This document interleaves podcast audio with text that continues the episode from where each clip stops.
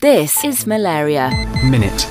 Refugees in Uganda will now have access to mosquito nets, the Ministry of Health has announced. The Chase Malaria campaign recently finished their second universal coverage programme, where 27 million nets were given countrywide. Uganda is home to over 1.4 million refugees who are at risk to malaria combining two experimental anti-malaria vaccines which work in different ways can greatly reduce the number of malaria infections. That's according to a new study from Imperial College London, who published their findings in the journal eLife. The research was funded by Path's Malaria Vaccine Initiative and the Medical Research Council. And congratulations to Professor Peter Chiodini from the London School of Hygiene and Tropical Medicine.